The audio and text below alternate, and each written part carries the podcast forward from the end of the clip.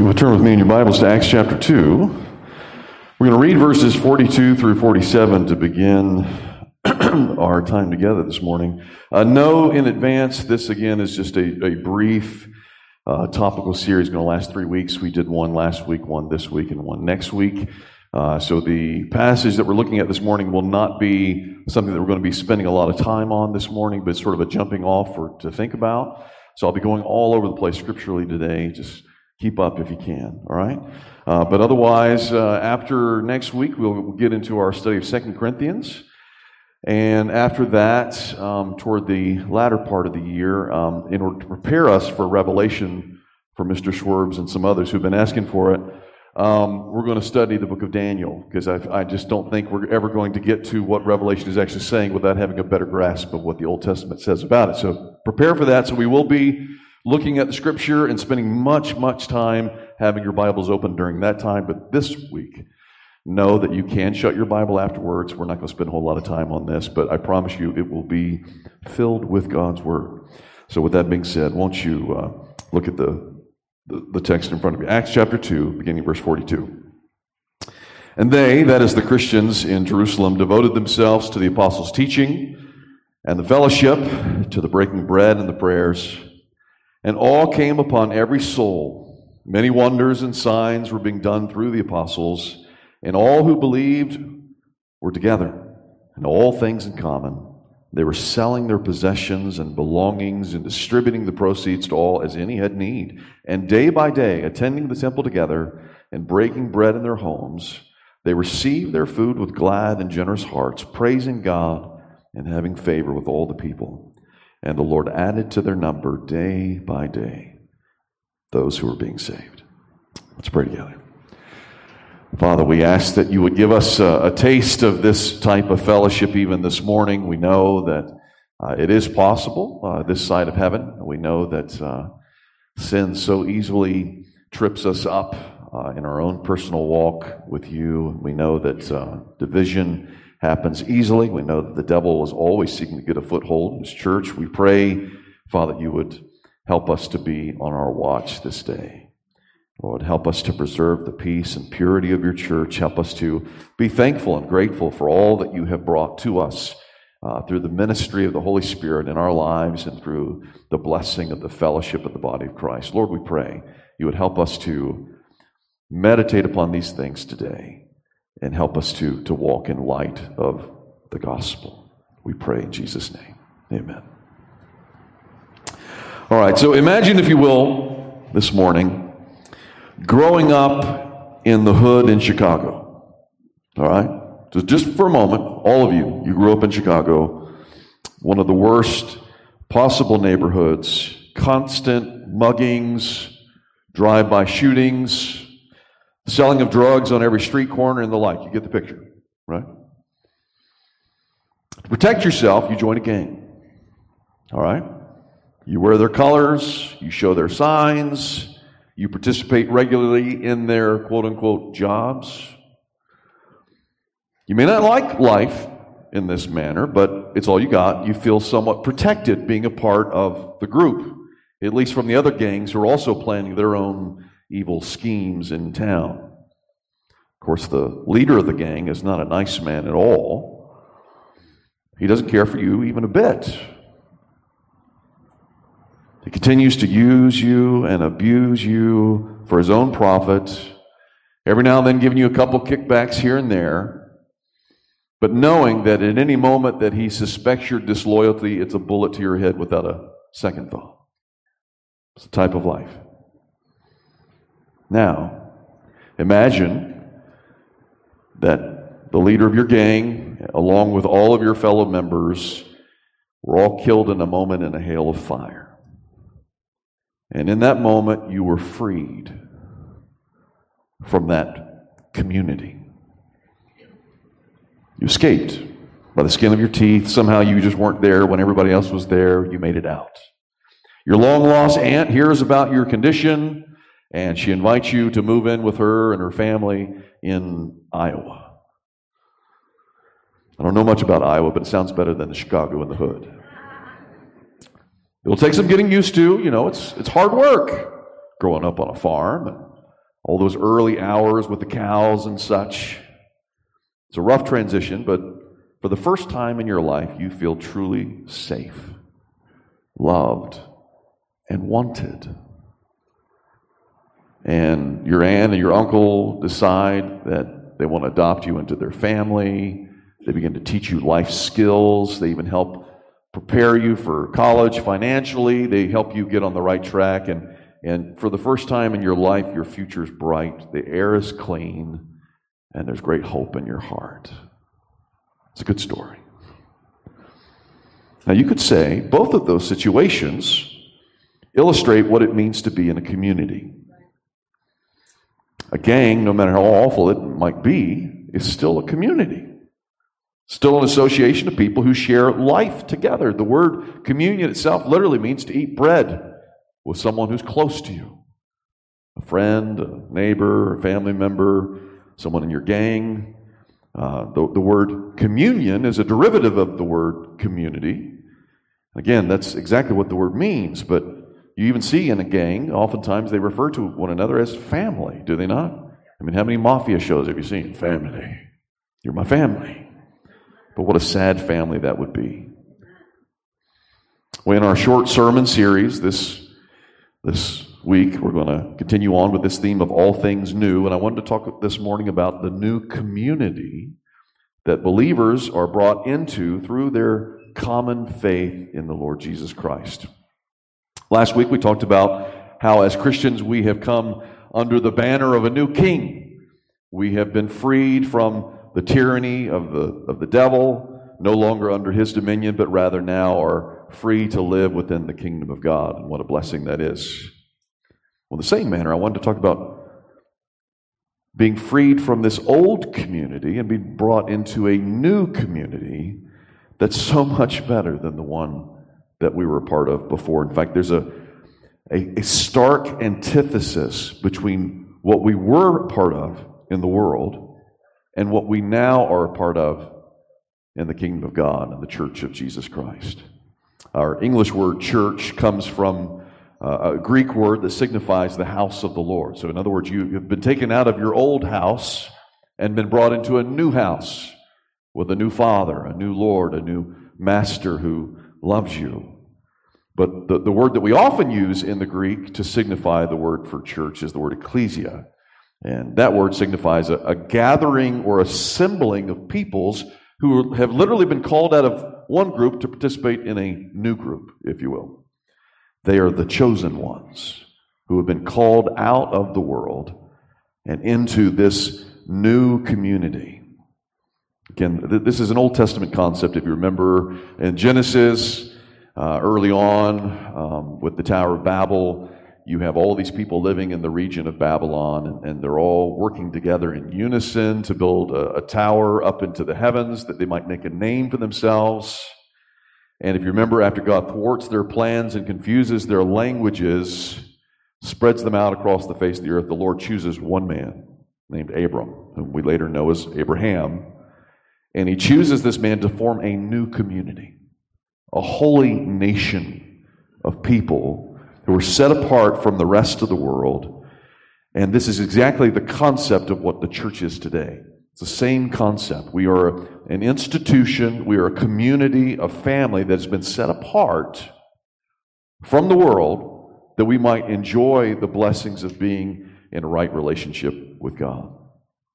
Not only to receive all the blessings of, of what it means to be in that community, but also to serve as his representatives to those outside of this community to show something of a foretaste of heaven of what it's like to be with God.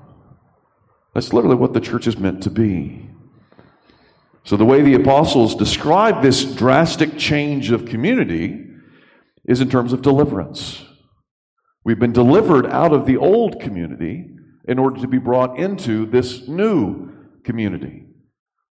Almost as if we've been delivered out of a very dangerous gang, right? With the devil himself being the gang leader. And now we have brought into something new. Second Peter, the apostle Peter describes this move as an escape from the corruptions and defilements of this world. It's an escape from this ongoing pattern of depravity. Just as the Lord had appointed a, a particular day in which Sodom and Gomorrah was to be destroyed, in the same manner, there's a day appointed to judge this old community, the world, and to have it destroyed because of its rebellion against the Lord who has made them. God has delivered us from this old community. Think about it uh, from the terms of Pilgrim's Progress. If you haven't read it yet, shame on you if you're a Christian. You got to read it. You got to read it every year. It's the best book out there outside the Bible. Read it. In that book, the main character, Christian, identifies himself as a previous citizen of the city of destruction. I used to be a member of that town. I was a citizen of the city of destruction. But then he started on his journey to the celestial city and he became a member of a new community, a blessed community of those who are on the way to the celestial city, making their journey toward heaven. But it's not just the fact that the old community is under God's judgment that makes it so bad, but even the ongoing conditions of those who are still in that community, those conditions are dreadful, they're horrible. Ephesians chapter 2, verse 12, the Apostle Paul reminds us of our previous life in that community. He says, At one time, you were strangers to all of God's promises. Can you imagine for a minute forgetting every promise of God? It doesn't exist. You have no comfort from the promises of God. That's what it was like being a part of the world.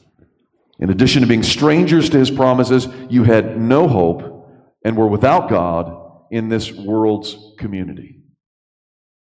Then Paul adds in Philippians chapter 2, verses 15 and 16, that at one time you were part of a crooked and perverse nation and generation of believers, unbelievers, and now you've been brought into this new community in which you shine like stars in the sky in comparison to the darkness that pervaded the old community. It was nothing like that. It's a stark antithesis between these two communities. Of course, for many, it's probably been a number of years since you were in that old community. Maybe you've forgotten how bad it really was. Some of you grew up in the church, didn't get the full effect, but yet still knew what it was like to struggle with sin and to be tempted toward those evil ways. But perhaps we forgot what it was like to dwell amongst a people who loved the darkness and hated the light to be amongst a people who called good evil and evil good, who had no concept of the love for God, no concept of what it means to love their neighbor, willing citizens of the city of destruction and the town of Vanity Fair, where everything was empty, pointless, worthless. I've been uh, going back and brushing up on some Greek outside of the biblical Greek. And I came across a, a word the other day for newspaper, ephemerida, from which we get the English word ephemeral, suggesting that a newspaper is something that's only of temporary value. It's something sometimes called the daily paper because it has no value tomorrow. It's worthless tomorrow because it only deals with passing issues of today, nothing beyond that. In fact, a, a newspaper or a newscaster does, doesn't concern themselves with the greater questions of life, but only with the dreadful events that happen today. So if you turn on the news, you read the newspaper today, you're going to hear about all the bad things that are happening in the world today. And won't you feel so good about yourself? It's the news that only the worldly man reads. He can't bear to stand eternal news, good news, better news doesn't want to hear about his sin, doesn't want to face the judgment to come, only wants to deal with what is here and now. Can you imagine a, new, a newscaster after a particular commentary, which a particularly bad event occurred, saying something like this? That's right, Kelly. We live in a fallen world full of corruption. It's just a matter of time before the coming of the final judgment. I just want all of our viewers out there to, to know that there is hope in the gospel of Jesus Christ. Please forsake this old community and turn to the, the, the kingdom of God. And then he gives a list of all the the local community. Here's how you can connect to it. Could you imagine a newscaster saying something like that? I drove by uh, the garden, I don't remember the name of the center, the garden center downtown Fenton. Uh, and in front on the lawn, they have in really big letters, four letters, L O V E. Love. The world says that it loves love. All about love, all caps. The world thinks it loves a good thing, but they want nothing to do with the love of God. And they really have no idea what it actually means to love their neighbor. Merely defining love as accepting whatever anyone wants to say or do, so long as it doesn't hurt you. In their minds, that's love. You imagine if the church put out in front of our lawn the eight letters that spell judgment. We probably get all kinds of visitors coming here. They want to hear about the judgment of God. Of course, we'd want to put the words grace out there as well, but it's amazing. We don't want to hear the words judgment or evaluation or something that might be wrong with us, that might be unhealthy, that we could maybe be cured, be saved, be helped. I was talking to Mark on the way home from uh, Presbyterian yesterday in the car. Jeff and Keith and I were all in the truck riding together, and and uh, Mark was uh, sharing with me about how um, anyone who has skin cancer has to be evaluated regularly, judged, if you will, sometimes have their clothes stripped so that someone can judge every aspect of their skin to say what is healthy and what's not. And how difficult that would be, almost humiliating, to have to take off your clothes and have someone say, Well, that looks bad. But in order to get help, to get healing, you have to go through that aspect of judgment and evaluation. But again, the world doesn't want to hear that. You imagine being a part of a culture, a community in which everyone says that they love you, but they're too afraid to tell you the truth. They're too afraid to tell you what you need to hear in order to be helped, to be healed, to be saved. And yet, it seems like it's a loving community. But yet, that community stands under the judgment of God, and the members who are a part of it Revelation says they have the number 666 written across their forehead as being under the, the gang leadership of Satan himself. We don't realize what a stark contrast there is between the community of this world and the community of God's church. As many of you know, you've lost friends in your old community because you tried to tell them the truth about the gospel of Christ. And they had no desire to hear it. John 15, verse 19. Jesus says, If you were of the world, it would still love you as its own. But because you're not of the world, but I have chosen you out of the world into this new community, therefore, the world what? It hates you.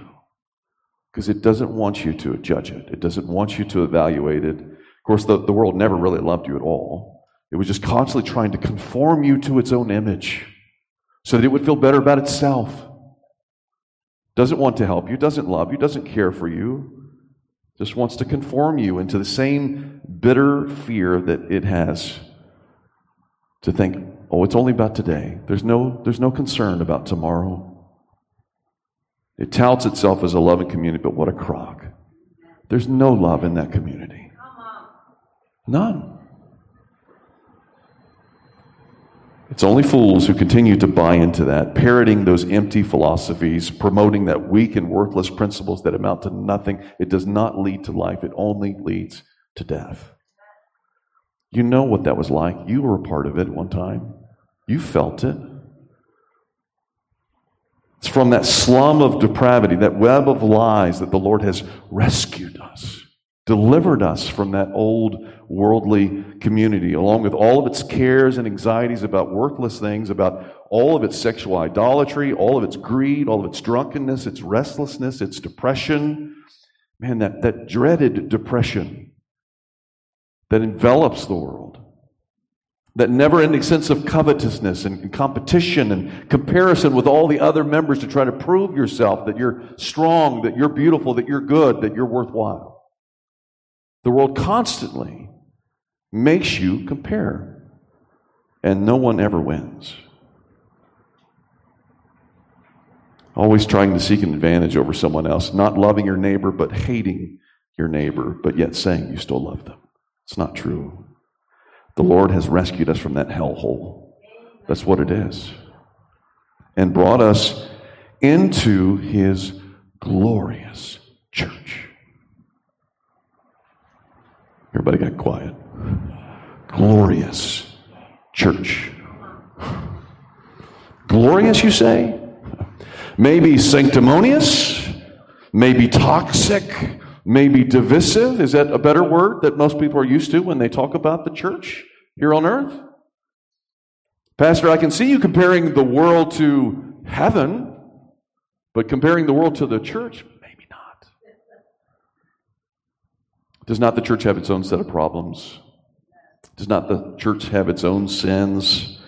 its own struggles on a regular basis. I bet at least at least a third, if not a half or more, of the people who are sitting in this room today can share with you either how the church has hurt them badly or has left them bitterly disappointed on more than one occasion. Sad that I have to get amens, but it's true. I, have shared with some of you before. I've worked with four senior pastors, three of them who are no longer in the ministry, three of whom I had to confront myself because of sin, because of division, because of other things. I've gone through at least three church splits and a lot of other hurts and knocks along the way. And you're thinking, well, you're just a stupid guy. Why are you still doing this? You know the care. That's it. I can tell you this. I still can say with 100% certainty, I would, I would rather be nowhere else than in the glorious church of Christ. You have to give me a chance to help explain that to you. Indeed, sometimes the church that we read about in the Bible is a far cry from what we actually experience in a local congregation. I can admit that to you. After all, there's what might be considered the ideal church that you find in Acts 2, that passage we read just a few minutes ago. We're reading about uh, how all the people, all of them, devoted themselves to the apostles' teaching. They're devoting themselves to the Word of God. Could you imagine churches that did that?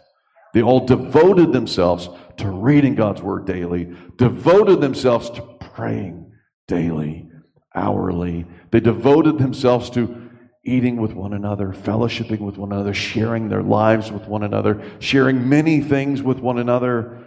And then the Lord is adding to their number daily because the, even the world can see what a loving congregation this is. Who wouldn't want to be a part of a church like that?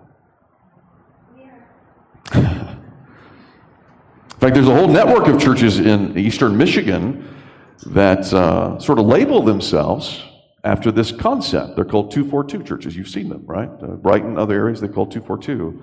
And with the intention that when you go there, that hopefully the philosophy, the vision of the church is leading to something like that. And I hope that they are. But I can tell you, without even knowing anything about that church or about the leadership of that church, that if you go there, you will be just as disappointed there as you will in any other church in Michigan or in any other church in the United States or any other church in the world if you're looking for some ideal version. Of course, 242 is based upon Acts chapter 2, verse 42, if you didn't get the connection there. Because the church consists only of sinners saved by grace, it's certain that you will find sinners saved by grace in every congregation. You do get this, right? So if you find sinners saved by grace in every congregation, you should expect there to be some sin in every congregation, in addition to finding saints in every congregation. Even, even the confession faith of, of our denomination refers to the church when you're defining what is the church. It says the church is the, the gathering and perfecting of the saints. That sounds wonderful. But think of the implication, though. If it's the gathering and perfecting the saints, it implies that they're not perfect yet. So there might be some problems that have to be perfected, that have to progress in their love for God and, and, and love for each other. You, you should expect that. And I, I love the fact that our confession of faith is very plain about that. We're not trying to hide this and say, well, you know, we don't really sin anymore. We, you know, we, we're done with that. No, we're very plain. He says exactly what it is. And if, and if each member of the church falls short of the glory of God, it's, it's, it's guaranteed that each church will also somehow fall short of the mark. You will never find the ideal church here on planet Earth prior to Christ's return. You will not find it. In fact, if you did, I would encourage every single person in this church to leave my congregation today and go there instead. Because I would leave you and I'd go there. I'm like, who would want to be with a bunch of sinners? Well, I could be with perfect saints, the angelic host. I mean, really, all of us should just leave immediately and go see this wonderful work of God, this miracle of heaven. I would leave in a heartbeat. I mean, not that I don't love you guys, I would, I would invite you to come. But I wouldn't stay here. Right? There's still issues that have to be worked out. I still haven't learned to love like I ought to. I still have doubts at times. I still say things I shouldn't and do things that I shouldn't. And don't do the things that I should. Romans 7 all over again. We still sense that. We feel that. We know what that's like. But again, our, our confession of faith teaches that although some churches are more pure than others, given the fact that they're trying to teach the gospel plainly and you know try to administer the sacraments clearly and even do church discipline when it's needed and try to protect the flock from evil influences. Even when you have churches that are purer than others the confession says even the purest churches under heaven are still subject to mixture and error. I love the fact that it says that. That gives me great comfort to know that that's true. That you're not going to find that here. And so, whatever ideal version you have of the church, you might as well get that out of your head now because it's just not reality.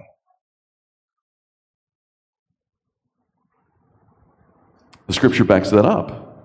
We see later on in that same book of Acts, after Acts, Acts chapter 2 is over with, Acts chapter 3, 4, 5, it leads on very quickly. Sin and error creep into that same body within matter of days. We see in Acts chapter 6, we have some Greek widows and some Jewish widows, and one of them is being uh, ignored, and now there's a fight in the church. Same church. Not so sweet as it was. Doesn't say anything about uh, people being added to their number anymore. We see the same thing, and just a couple chapters later, Ananias and Sapphira are lying about how much of the property that they sold, and, and they're slain by the Holy Spirit in the midst of the church service. Not so sweet anymore. In fact, if you go through, I challenge you, go read any epistle in the New Testament and find me a perfect church that they're writing to. Every single one of them, there's some major problem that's going on in the church at that time some heresy that they're dealing with, some person that needed to be disciplined that they didn't discipline, and it's a problem. You get to the end of the Bible, you get to Revelation, and the, the second and third chapter of Revelation are, are written to these churches from Jesus' lips himself. And he's saying to some of them, many of them, repent. You're not pure and holy like you ought to be. This is not the way I designed this. You're living in the wrong way. Repent. Go back to what you did at first. Go back to the love that you knew at first. If you don't, I will take the lampstand away from you. In other words, I will shut this church down. I will snuff out its light. And if you read in church history, you'll find that a number of those churches do not exist anymore because they did not repent. They did not change their ways. They did not seek Christ. So, where does that leave us? I just talked about the glorious church. How do we get off on this stuff? What good is it for us to have escaped the corruption of the world only then to witness the same type of corruption within the church? Really, what's so great about the church after all? How is this new community any better than what we find in the world? Well, for starters, this new community is God's idea, not man's. That makes a big difference. It really does. The primary vehicle through which God intends to save the world is his church. To the point where he even says, he promises, Matthew 16, the gates of hell themselves will not stand against his church. There's some glory that's involved in this church that you're not going to find in any other institution on the planet. Also, the, it's the primary institution through which God seeks to reveal himself to man. Through the image of God that is born through the people of his church. He's gathering a people together not just for their perfecting, but also for their displaying. He intends to display some aspect of his glory through the church. It's also the place where you will find sort of the depository of the very words of God. That's the way it's described in 1 Timothy. The very word of God you will hear from his church in a way that you will never hear it anywhere else in the world. It's the one place where you will find heavenly wisdom. The one place that you will find heavenly comfort and encouragement, not just from the pulpit, but from the people. One place you'll find heavenly peace. After all, it's filled with those whose citizenship is already in heaven. So you should expect some foretaste of heaven. Probably the greatest word in Scripture concerning God's promises toward the church can be found in Ephesians chapter 3, verse 21. I remember the first time I read this passage and really paid attention to what it was saying. I was blown away. Paul says this in, in his benediction concerning the church. He says, To God be glory in the church and in Christ Jesus throughout all generations, forever and ever. So, in other words, not is, is not only just the glory of Christ that's going to be proclaimed in every generation, but the glory of his church in every generation. Now, don't get me wrong, as I said before, there will be churches that have had their light snuffed out because they have not repented of their sins. There are those that are really synagogues of Satan rather than real true churches because they don't preach the gospel, they preach anything but. Don't get me wrong. Don't automatically assume it's a church just because it has the word C H U R C H in it. But if it's a true church, teaching the true gospel, seeking to live according to God's plan, you should find a decent group of people there, much better than anyone's that you would find out in the world. The problem is, I think we've forgotten what it was like. I mean, think about it. Go back to your friends that you knew prior to being a Christian, prior to being a church member. Did they love you? Did they care for you? Did they encourage you? There will definitely be times where the members here will disappoint you. They'll maybe say some things that rub you the wrong way. But do you not see Christians here? Amen. Do you not see those who, who love Jesus here? who want to grow in their faith here, who are on the road to heaven. Do you not see that here? If you don't, go somewhere else.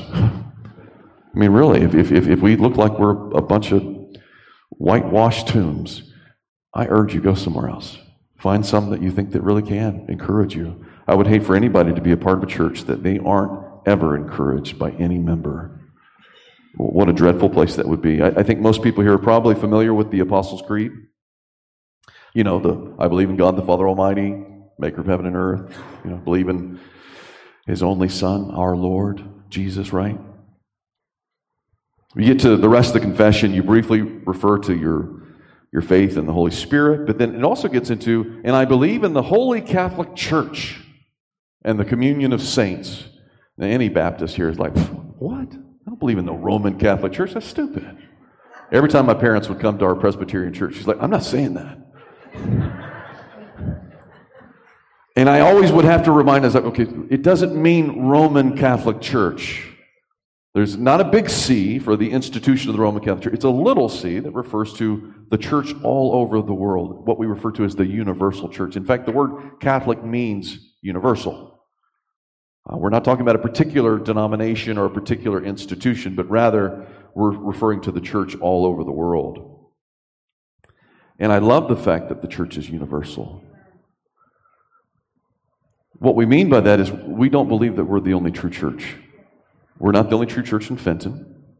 We're not the only true church in Michigan. We're not the only true church in the United States. We're certainly not the only true church in the world. And I, I, I have no greater blessing that I've ever received than to see the church around the world and to see their faith, to see their love, and to see their commitment to Christ and to one another. The fact that the church is a universal body proves that God's plan is, in fact, working. Don't forget that. There are Christians in Ukraine right now. There are Christians in Russia right now. There are Christians in every nation around the world who love the Lord Jesus because the gospel is working. And it's been bearing fruit since day one, and it will continue to do that. If you think that the church is dark, think about that. Christ has continued to bear witness through the church all over the world. And not just filling with the same type of people. The church is not an American institution, it's not an Anglo Saxon institution. People of every tribe and tongue love the Lord Jesus from every cultural background, every socioeconomic status in, in society. You have rich man, poor man sitting right next to each other, same pews. People that have the opposite views on just about everything under the sun, and I mean everything. They both love the Lord Jesus. And Christ is breaking down the walls of hostility between these people that they might form a new humanity, a new community based upon the gospel of Christ. It's not only a universal church, it's also a holy church.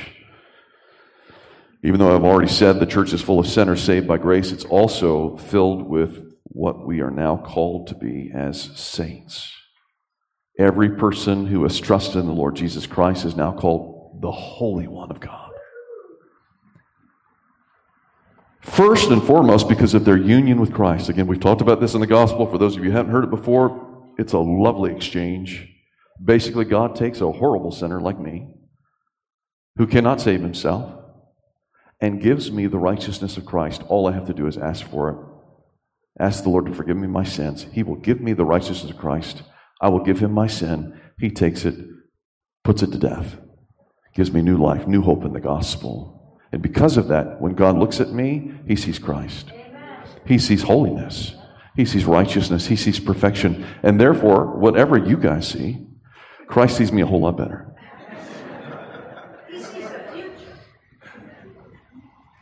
But then, in addition to that, we're not just called holy, but we're called to be holy.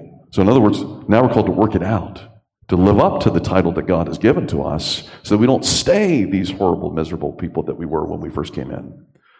God doesn't want us to stay this way. He has great hopes and great power at work within us to cause us to change. I remember one of the very first Christ, Christmas, not Christmas, Christian tapes that I ever bought. Uh, for those of you who are younger, in the generation of tape was something that came out before CD.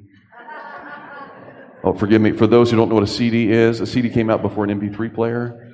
For those of you who don't know what an MP3 player is, it came out before live streaming. Okay. Um, after the eight-track tape, after the record, you know what I'm saying. First Christian tape I ever bought. It's freshman in college. Steven Curtis Chapman. I think it was called "For the Sake of the Call" was the title of the the record, the tape that I bought. And uh, one of my favorite songs on that was No Better Place. Um, I remember that year I had moved three times into three different dorm rooms because my first roommate was a drunkard, and the room just reeked of alcohol all the time and weird people hanging out in it. My second roommate was a pornographer, and that was even worse. Couldn't deal with all the stuff he was looking at all the time. And my third roommate was just a mean son of a gun. But I stuck with him because he was better than the drunkard and the pornographer. But I can tell you that whole year, I was eager, desperately eager to get out of my dorm room and go find some community somewhere. And I remember it was not the greatest Christian community that could be found on planet Earth, but nevertheless, it was so much sweeter than anything I had experienced anywhere else on that college campus. And I started going to church with them. And I remember going to uh, a Steven Curtis Chapman concert with them. I didn't even know who this guy was at the time. But then I remember the, the words of that song came out, and I remember singing it out loud with my fellow Christians.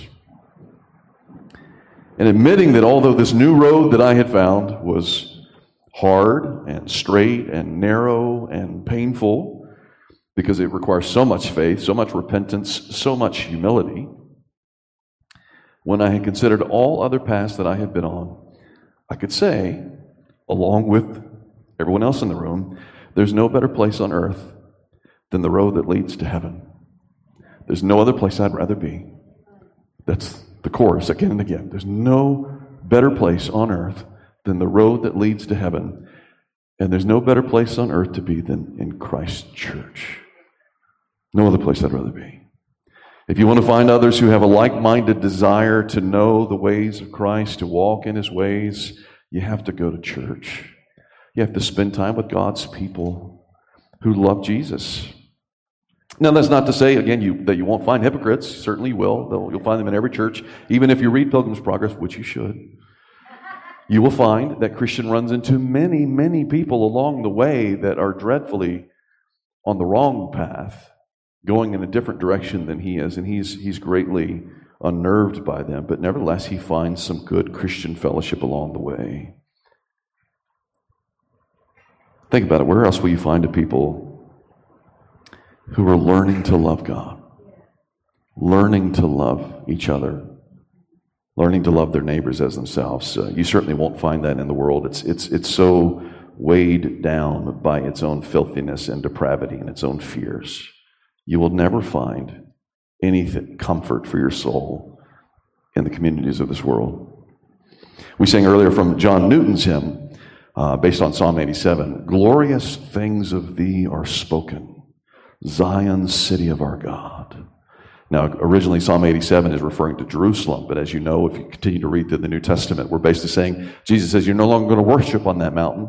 You're not going to worship on the mountain Jerusalem. You're not going to worship on the mountain Samaria, but you're going to worship wherever the Spirit of God is at work within you amongst God's people. Where two or three are gathered together in His name, there He is in their midst. And there's a church. And so we refer to the church as the Zion city of our God.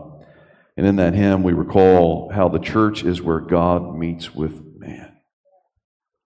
It's where God's people drink from the streams of living water, where they feed upon the heavenly manna, where they find solid joys of lasting treasure that none but Zion's children know. You will not find those joys in this world. Later, we sang, as Mark had mentioned from Isaac Watts' hymn, How sweet and awesome is this place! Literally, that's what he's saying. The place that you're in right now is sweet and awesome. Originally, it was called sweet and awful, which probably most of you would agree with more. But literally, the word awful means full of awe. Kind of like the old version better. Also means there's only some awe here. But literally, sweet and awful, but in the good way, in that sense. How sweet and awesome is the place where Christ is within the doors of that building while everlasting love displays the choices of her stores. Where else are you going to find that kind of love? With great wonder and awe, we're contemplating how we were made to hear God's voice while there are still thousands outside who would rather starve than to eat from the bread of life. What a privilege it is to be a part of the, the church of God. Finally, after this sermon, we're going to sing one more hymn, this one by Timothy Dwight. It says, I love thy kingdom, Lord. I love the house of thine abode, the church that our Redeemer blessed with his own precious blood. I love thy church, O God, the very apple of your eye, the one graven on your hands. And then it says, For her my tears shall fall. For her my prayers ascend. To her my cares and toils will be given till toils and cares shall end. Beyond my highest joy, I prize her heavenly ways. I prize her sweet communion. I prize her hymns of love and praise. And then finally, we, we will sing, saying this to the Lord Sure as your truth shall last, to Zion shall be given the brightest glories earth can yield, are found right here in Christ Church. Right here. You might think, well, those hymn writers must have had a really good church. No, they had, they had their own struggles just like we do. But when they contemplated all that the Lord had said about his church in the Word, if you just go back and you just do a word study on the word church, particularly in the New Testament, You'll be astounded at what God says about His church. He absolutely loves it. He is enamored by it. He has laid down his life for her and has continued to love her and preserve her and protect her from generation to generation. There's nothing that's going to change his mind about the church, regardless of what you think. Go back and look at what Christ says about his own church. But then, in addition, go back and contemplate what the life is like outside of the church of Christ. And you will see it's not as good as you thought it was. Even with all the miseries that you can still experience as a Christian, with all the disappointment you can still experience in His church, it is still a thousand times better than anything that you'll ever find in this world. And you will finally have the peace and assurance of, of God through the gospel of Christ. The question is do you love the church in this way? The question is can you honestly say, according to the Apostles' Creed, I believe in this church? I believe in the Holy Catholic Church. To the point where I can rest that this is the place I ought to be.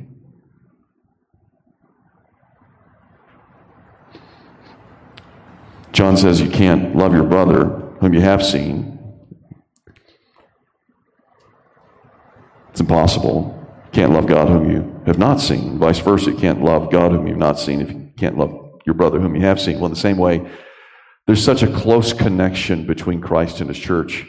You cannot love God if you don't love his church. Go back and read what John says about that. You'd be surprised. again, when I say that, I don't mean the synagogues of Satan. I don't mean those churches that have dreadfully gone astray. But I'm talking about those other churches like ours that at times will disappoint you. But at many times you'll just see there's a spirit that's here, the Holy Spirit, that's indwelling God's people. There's no other better place. Ephesians 5:27. I'll close with this. Uh, you see this picture in which Christ is presenting the church to Himself when He comes back, and it's uh, the reflection of every marriage ceremony you've ever seen. Right. So the the bride comes down and now she's just beautiful and glorious and being brought to her, her husband. He says in this case, Ephesians 5:27, Christ at that point will present the church to himself in splendor, without any spot, any wrinkle, and he says, or any such thing. You're looking for that bride now. She doesn't dwell here now. She has a lot to work out. But there's going to come a time when Christ comes back and you're going to see the church that you've always wanted. But it only happen when Christ is here in our midst, dwelling physically right here in the midst of us. In the meantime, we continue to pray for Christ's church. We continue to love her, serve her, and prepare ourselves for that time when Christ returns to take home his bride. We are not yet what we will be. Christ has not yet appeared. But when Christ appears, those who are members of Christ's church will be perfected. And finally, we will see him as he is. And finally, we will see each other as we ought to be. In the meantime, there's no better place on earth than the road that leads to heaven. And if you're in Christ Church, you're on that road. Find some believers that, that want to walk that same road with you. Amen. Let's pray together. Father, we ask that you would help us.